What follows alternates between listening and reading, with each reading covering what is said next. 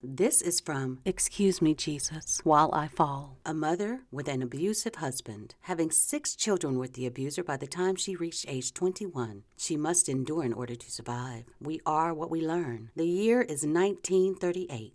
Fannie Mae is 11 years of age, born to a Cherokee woman named Lily, taken from her tribe by a Caucasian man at the age of 16, and forced to serve him was nothing more than usual in those days. Often the elders of the tribe would trade the younger girls to men considered powerful and of great influence in exchange for goods or other resources that would benefit the tribe. To these young girls, this was an honor to be used in this fashion, though many of the girls ended up in abusive situations, forced to become slaves and to perform unspeakable acts for the men that now owned them. This was the case for Lily. Meek, tall for her age, unique. Many of the girls born within her tribe had long black hair. Lily's hair was light brown. Many had eyes of brown. Lily's eyes were green. Even her skin was unlike many of the girls in her tribe. Others had skin of gold. Lily had skin the color of cream. She easily passed as a Caucasian, often teased by the other younger siblings in her tribe as being a pale face. Lily quickly gained the heart of her new master and did whatever he asked of her. She did not have to sleep in the barn with the other girls that Mr. Graves had bought from other tribes, his collection of young girls. Though common in those days, today we would call perverted and quickly label it as human trafficking. Mr. Graves would allow his friends to come to his property and have their way with the young girls. Those that got pregnant would raise their young for the sole purpose of trade. If a male was born to any girl, he was quickly sold to the highest bidder. The males, reared to become farm hands, are what they called stallions. Often, the other men that had bought male children would bring them back to Mr. Graves with the purpose of reproduction only to impregnate the young girls. This was a harvest to these these men. Many would bring in black male slaves, today known as African Americans, because they were more in abundance mixing the bloods between cultures, starting a line of hybrids, growing women and men into hard, sharp, and pressing humans with no grace, little skills, or education. Many of them bitter and full of anger, forcing nature to produce for greedy values, which yields a breed that seemed damned from birth. Many of the girls that had the opportunity to return to their tribe did so gladly, mostly because of the owners dying. Many could never return to their tribe, being forced to have young, and because of the mixed bloods that their offspring held, they had become outcasts.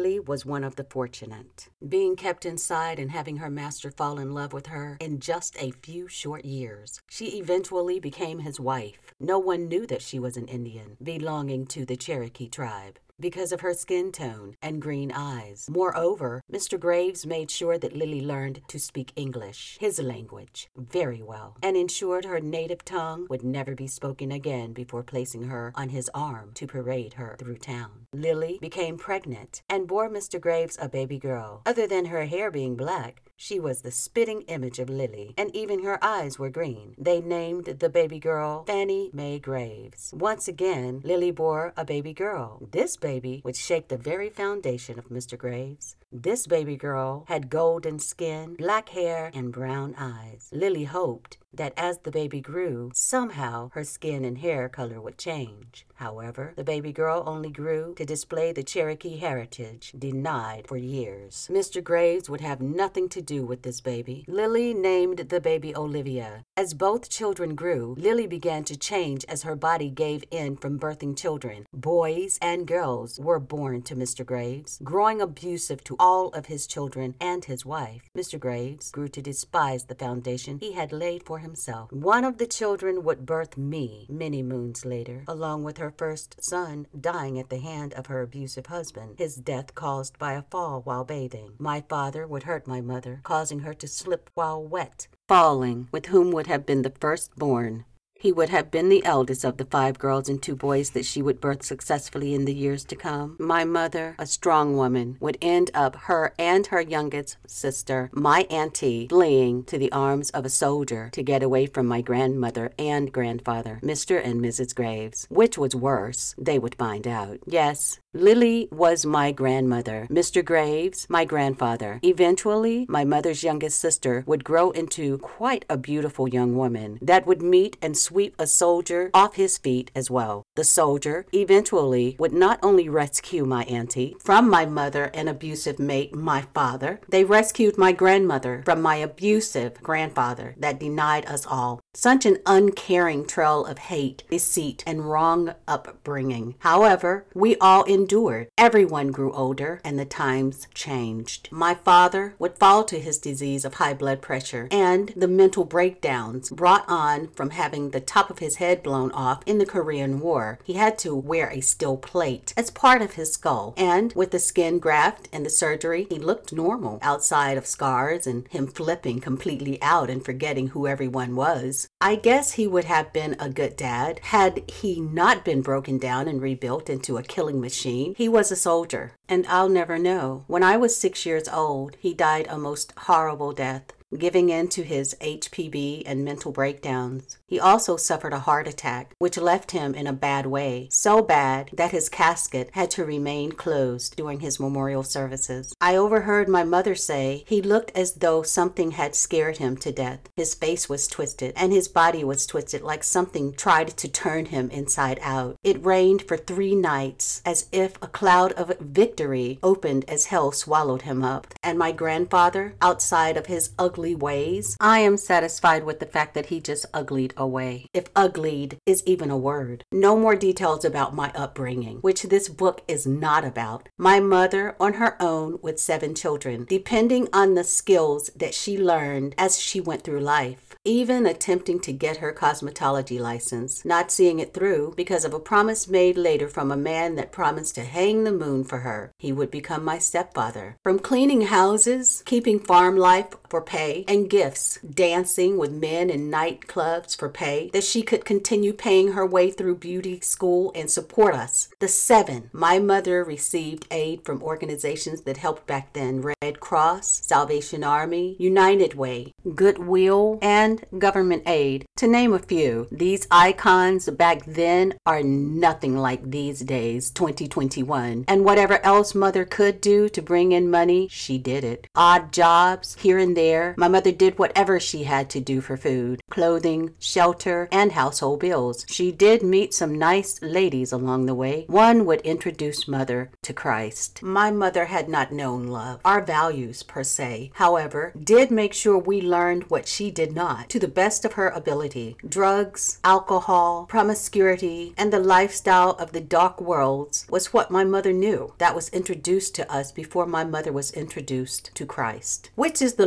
lineup for this book? The comfort of old ways will always creep up in our lives. After we fall or fail at things we think we have under control, sad but true, one of the greatest gifts my mother received was Christ. The greatest gift that my mother gave to us is Christ. I write this with much conviction. I am a grown woman now, children of my own, learning the ways of the Trinity and who they are, allowing and asking God to change me from the things and the ways taught to me by my guardians. I ask God to show me and help me that I may be some earthly good for His benefit, for His glory, and that I may teach my children as they should know and learn as written in our basic instructions before leaving earth.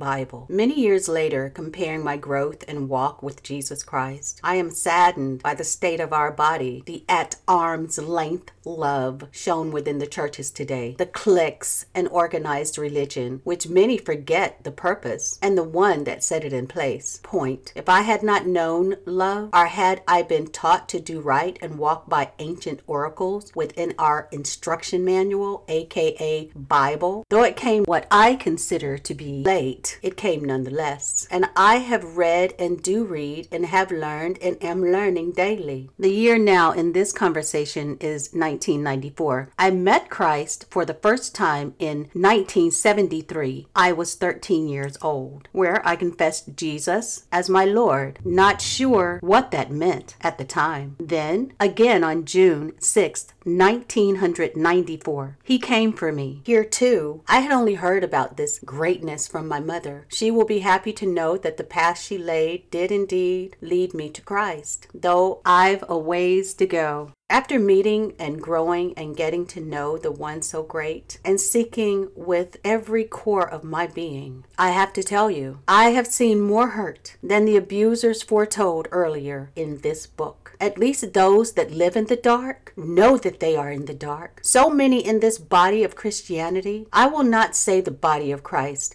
because Change is within a journey with Christ's joining, being grafted into the Trinity, being changed, transformed by a body which is Christ, if allowed this body built for man's sake, to stand above all others, with the big spiritual stick to point at all others for not being like them, Christians. The church was made for us. We were not made for the church, nor for the preachers that decides they want to become great and house the biggest and the better for their many speaking and for their bringing in monies that many never see outside of in their lifestyles being promoted. We were made for God. The church as a place to congregate on behalf of the Trinity and for those in need of help in finding out whose they are, which are all. The lesson is greater than teaching how to give money. It is greater than teaching how to be blessed, but how to be a blessing, and not just a chosen few made up of selected groups that think they are holy because they have a title or give money to make up for the folly brought into the temple of God. For this many will lack attendance attendance and participation except on Sundays, setting up small outreach groups. However, never being part except to say, I gave money towards it. I have done my part. Praise the Lord. Jesus called them Pharisees and Sadducees. Question Who were the Sadducees and the Pharisees? Answer when we return right after this brief advertisement from our sponsors.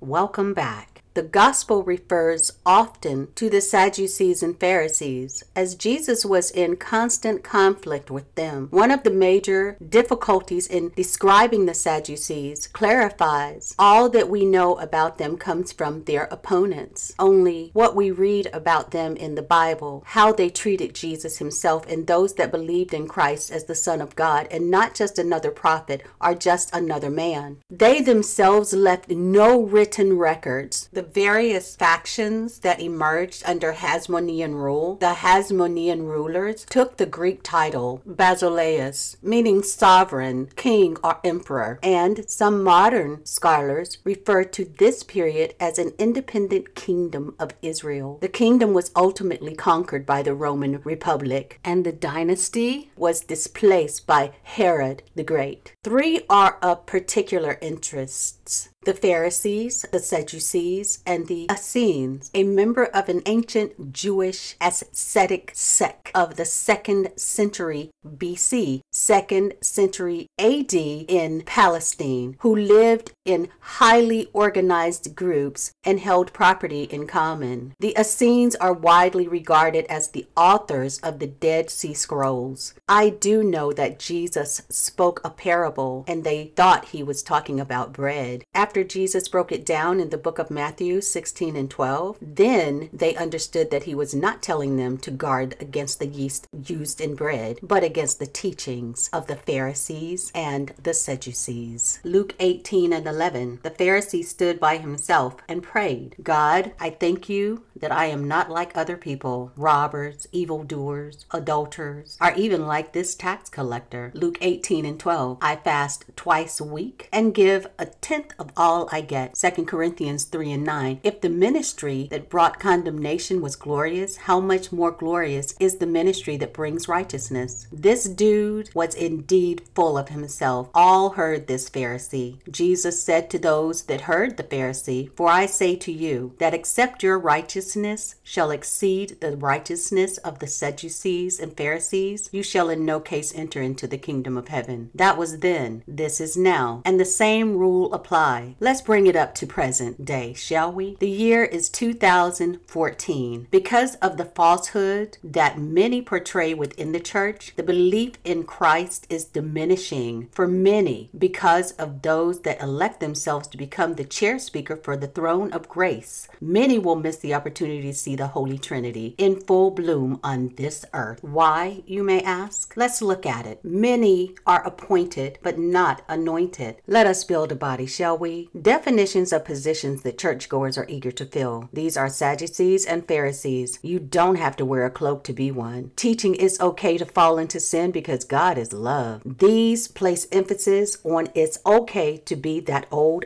dead, sad, confused, holding the yoke of the world instead of Christ around our necks. Thank God it's Friday. So one get to get drunk, cut loose, and be free from labor and man. Two day vacation does not a prison make. I will say this there is more to life than just living, hindering the change and growth for many. These type of churchgoers is. And for this, many will never be transformed into the new creature that is spoken of in our oracles from Father because they teach it's okay to not change because God is love. God is love. They got that right. They do teach how to build a body. For the church, though, for example, greeters for the arriving brethren, turning people off instead of turning them on to Christ, bitter, resentful, and letting everyone that enter those grounds know that they are a waste of their time and they wish they would just go away. Why? Because these types are angry that they have to start in the parking lot instead of the position that they applied for, which was deacon. Sad. How many confess God but never know God? I think it is because the Pharisees and the Sadducees were sad, you see, because they wanted glory and honor for being above all placing themselves in a position to be the direct link to God, and all would have to go through them to get to God. I guess that would make one sad and mad to know that that indeed is not the case. It is an honor to become a deacon within the church, but even a greater honor to become a deacon in the body of Jesus Christ. What is the difference, you may ask? One is appointed by man, the other is anointed and placed within by Jesus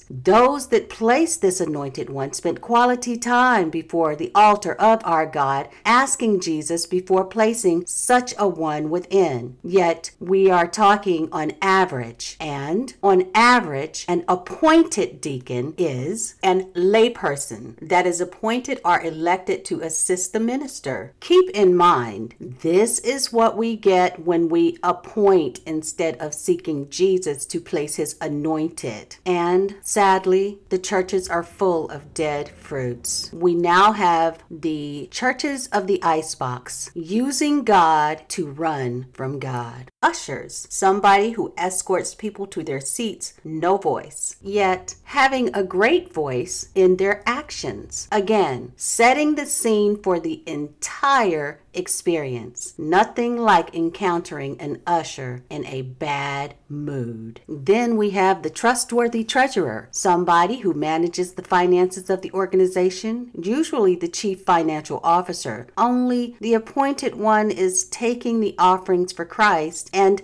delegating to their own causes. Often, God is the last to be glorified, and even that is weak in speech, only giving thanks to God for the monies coming in. Sad but true. Keep in mind, these are the appointed, not the anointed. These are the ones that the Pharisees and the Sadducees set in place for themselves, and that is why it is quite sad. You see? Let's move on. Trustee, somebody who is given the legal authority to manage money and property on behalf of the church. Heckle and Jekyll syndrome. Wow. Secretary, employee who does clerical and administrative work in the office for the church. These positions are filled and carried out with much pleasure and a blessing to those that fill them. However, most of the time, not even belonging to the church because the leaders don't want anyone knowing knowing what they are really up to. So they bring in an outsider not affiliated with the church in any way, shape, or form outside of answering to them. Prayer advocate, supporter that never seems to be there to answer the 24 hour phone line between the set hours to call the church for prayer, leaving many with the age old question why offer it if you're never going to be there to assist and aid in it? Turning people off instead of turning them on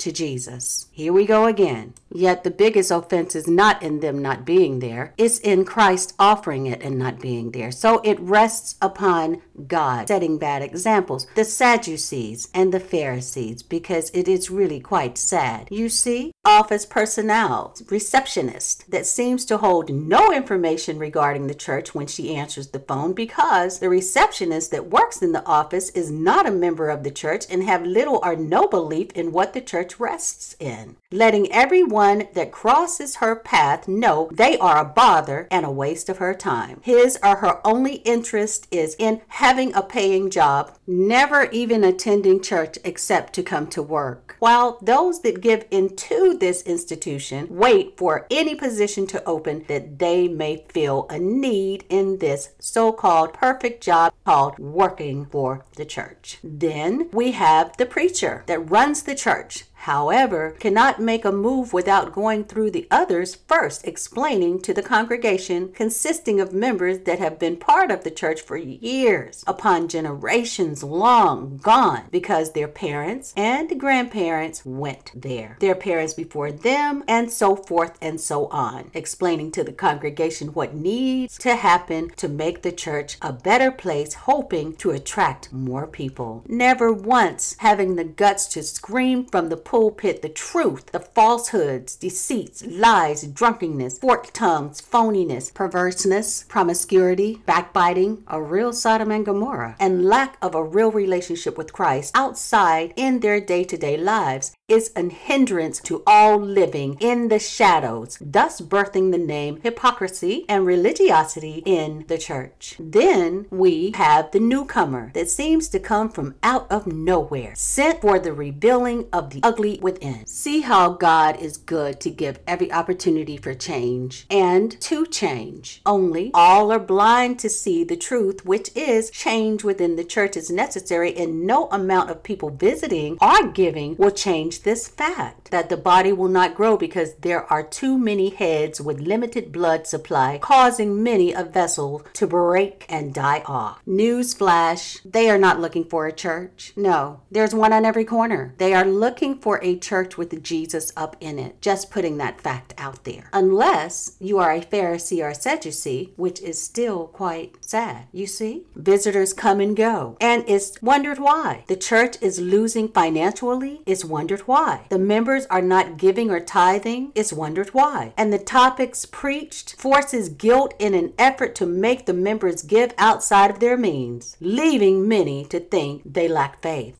The favor for the donations needed is blamed on the economy, and every avenue is sought to bring in the help for the church. Yard sales, bake sales, car washes, fish fries, and whatever one can think of is offered in the church parking lot or inside, setting up marketplaces within the church, selling whatever they can to bring in revenue for profit to maintain the chaos, rhetoric, and broken foundations built upon. News flash God has everything and owns everything. He does not need our weenie roasts to survive having no chief cornerstone is never considered by the Pharisees and Sadducees, which is quite sad. You see, turning Father's house into a den of thieves. This is what one thinks need to be done. One thinks God wants them to do whatever necessary, even renting out the church to those that hold assorted meetings, DWI, Alcohol Anonymous, whoever needs a space for whatever meeting is advertised stating space available after Sunday service service. See the pastor for details. Allowing mindsets, profanities, and paganism is brought into the church. Iron bars does not a prison make transforming the church into just another building. Every Sunday after the set time for it to be a church is over, that is, from whatever time to whatever time chosen to hold the holy services, that they may hold their unholy services. In the name of gain, this is done. Yet this is par for the course for the Pharisees and the Sadducees, and it is why it is quite sad, you see. Nonetheless, whatever is needed to bring in the needed help to get money,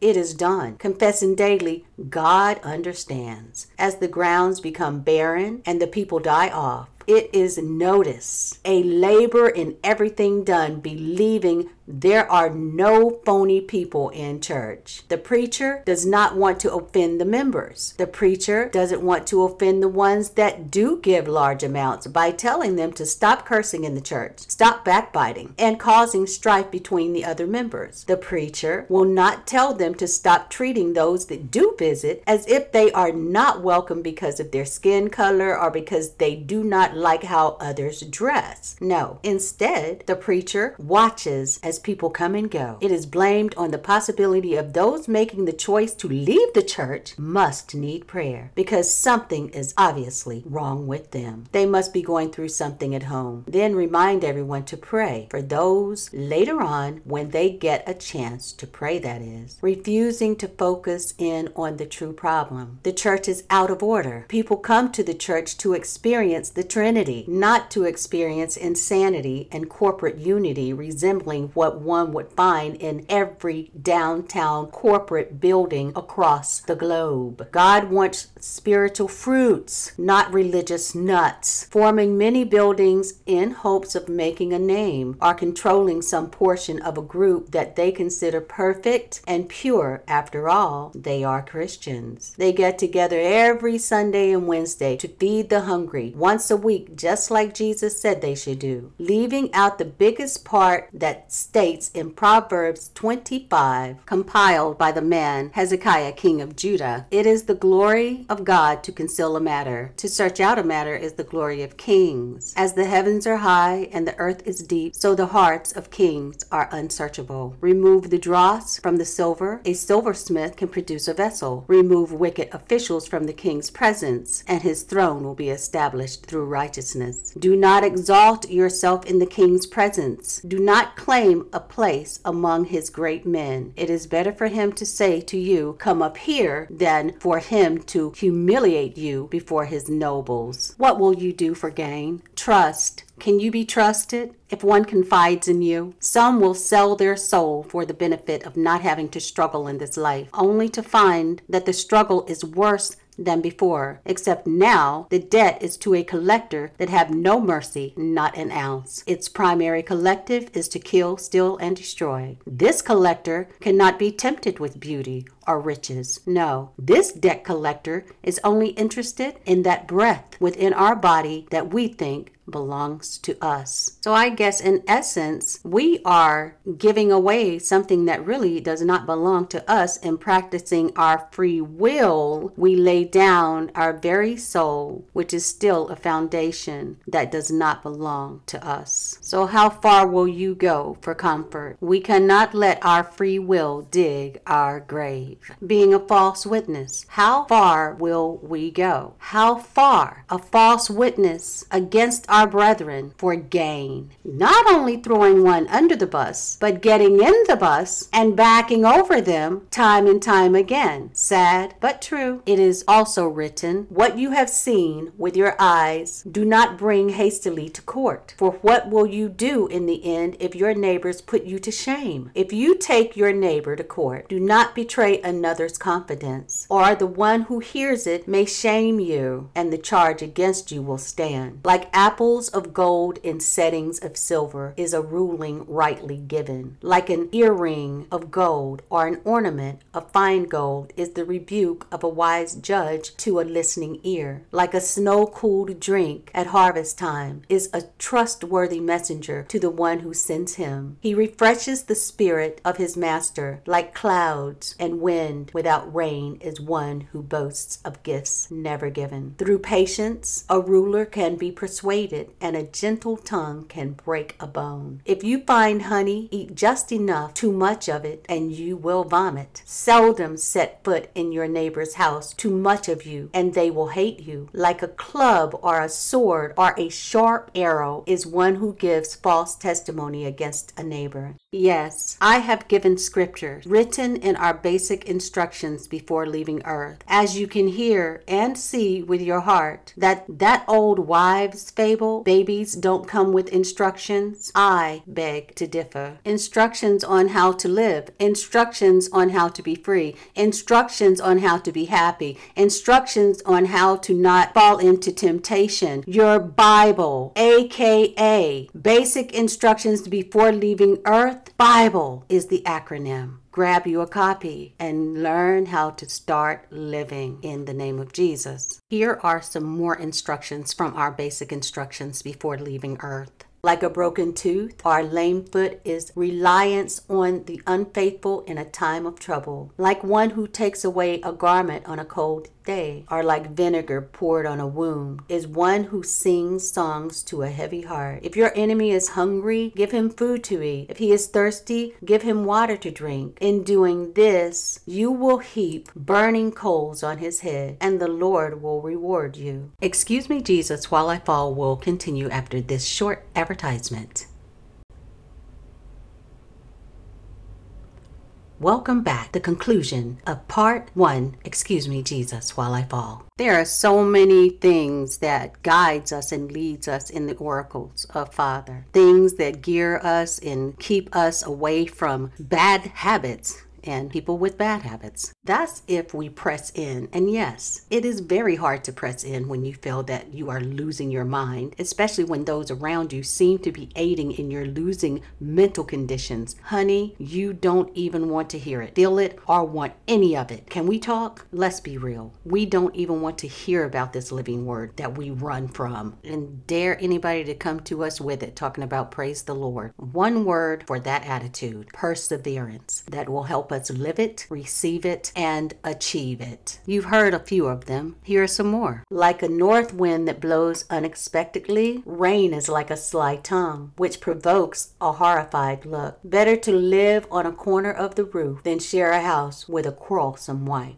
Like cold water to a weary soul is good news from a distant land. Like a muddied spring or a polluted well are the righteous who give way to the wicked. It is not good to eat too much honey, nor is it honorable to search out matters that are too deep. Like a city whose walls are broken through is a person who lacks self control. You see, there are many things that are written, and there's also a plea that is left on record as well that states in Second Chronicles 7 and 14 If my people who are called by my name will humble themselves and pray, seek my face, and turn from their wicked ways, then I will hear from heaven and I will forgive their sins and will heal their lands. There are also warnings against hypocrites and those that hold legalism and uh, great hypocrisies as well. It is also written to help us steer clear of these types. Therefore, they are godly and have a right to set themselves apart from others that are not like them, that are not doing the same works as they do, wholly on occasion. And I know we all know these types. The result is those that they feed never are fed truly. Where is the true bread? Why is the preacher not serving that to those members? Because, first, that when they are serving humans manna, you know, busy feeding them soup kitchens, that kind of thing, come and get a hot dog on Sundays, they may remember to serve the bread of life alongside it, especially since man cannot live by bread alone. It's one thing to feed someone, but it is another thing to feed someone with the living word of God. Having two faces one to meet those outside the church, and another to let all know how spiritual they are. Even though the body is split, that is to say, the church is made up of mostly women, those that do have their husbands alongside of them. The men seem to be frail and without voice, being led by the female mate, as she appears to be the head of the household of faith. This is a travesty, having the roles switched, having many to fall daily, saying, Excuse me, Jesus, while I fall. The man is the helpmeet instead of the woman, as written in the Word of God. These do cloud the appearance of what a true woman of God supposed to be, lacking the qualities such as meekness, gentleness, honesty, and understanding. Many of the women proud to have been married and divorced three, four, five times, no problem at all.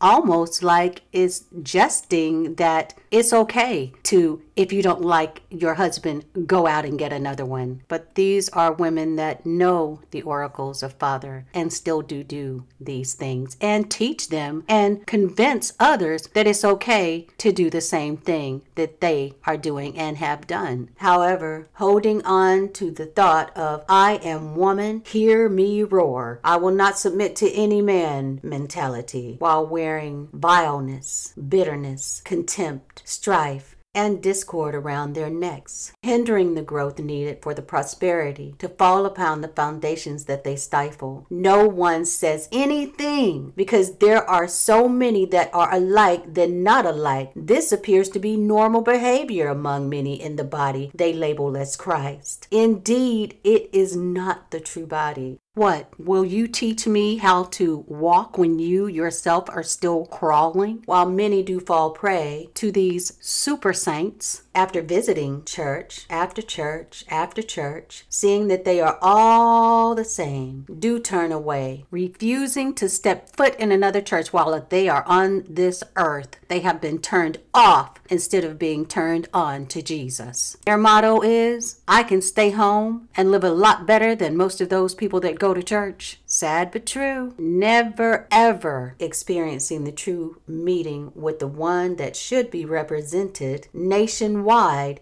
in these buildings labeled church. How do we miss the mark on Christ? Why is it so hard to be transformed into the creatures spoken of in the Bible? This new creature, the answer is by renewing of the mind and spirit. This is a day to day walk with Christ, not a Sunday stroll. So many are guilty of this. At times, even me. I am not excluding myself, except in learning and seeing to change my ways before Christ and write to you that you may join me in this change. The biggest influence to have is a prayer life outside of the church, a relationship with Christ outside of the church, outside of the pastor, outside of the super saints. If there is no prayer life outside the church, never pick up the Bible outside of church. Many do not even own a Bible or bring one with them to church when they do attend on occasion. No notebook to take notes, just in case God says something through the speaker that one would want to record to pass on to another or to refresh and stir up in their spirit. Seats are filled as if this warrants some type of spirituality, qualifying them to become super saints while pointing their fingers at those that refuse to be like minded. I myself, being born in 1960 and being reborn in 1994, seeing the hate, the hurt, deceit, lies, backbiting, strife, contention, falsehoods, and greed within the church from then my rebirth until now 2021 i shed many tears to see that the commercialism the stand that many preachers have taken in order to get financial backing has placed christianity in a whole other light containing or else trying to shake the thought the notion of a backslide that would seal my fate if i gave into those notions if i gave into those preconceived notions that my spiritual growth and my salvation indeed rests within the church. As I excuse myself from this broken body we call Christianity by saying,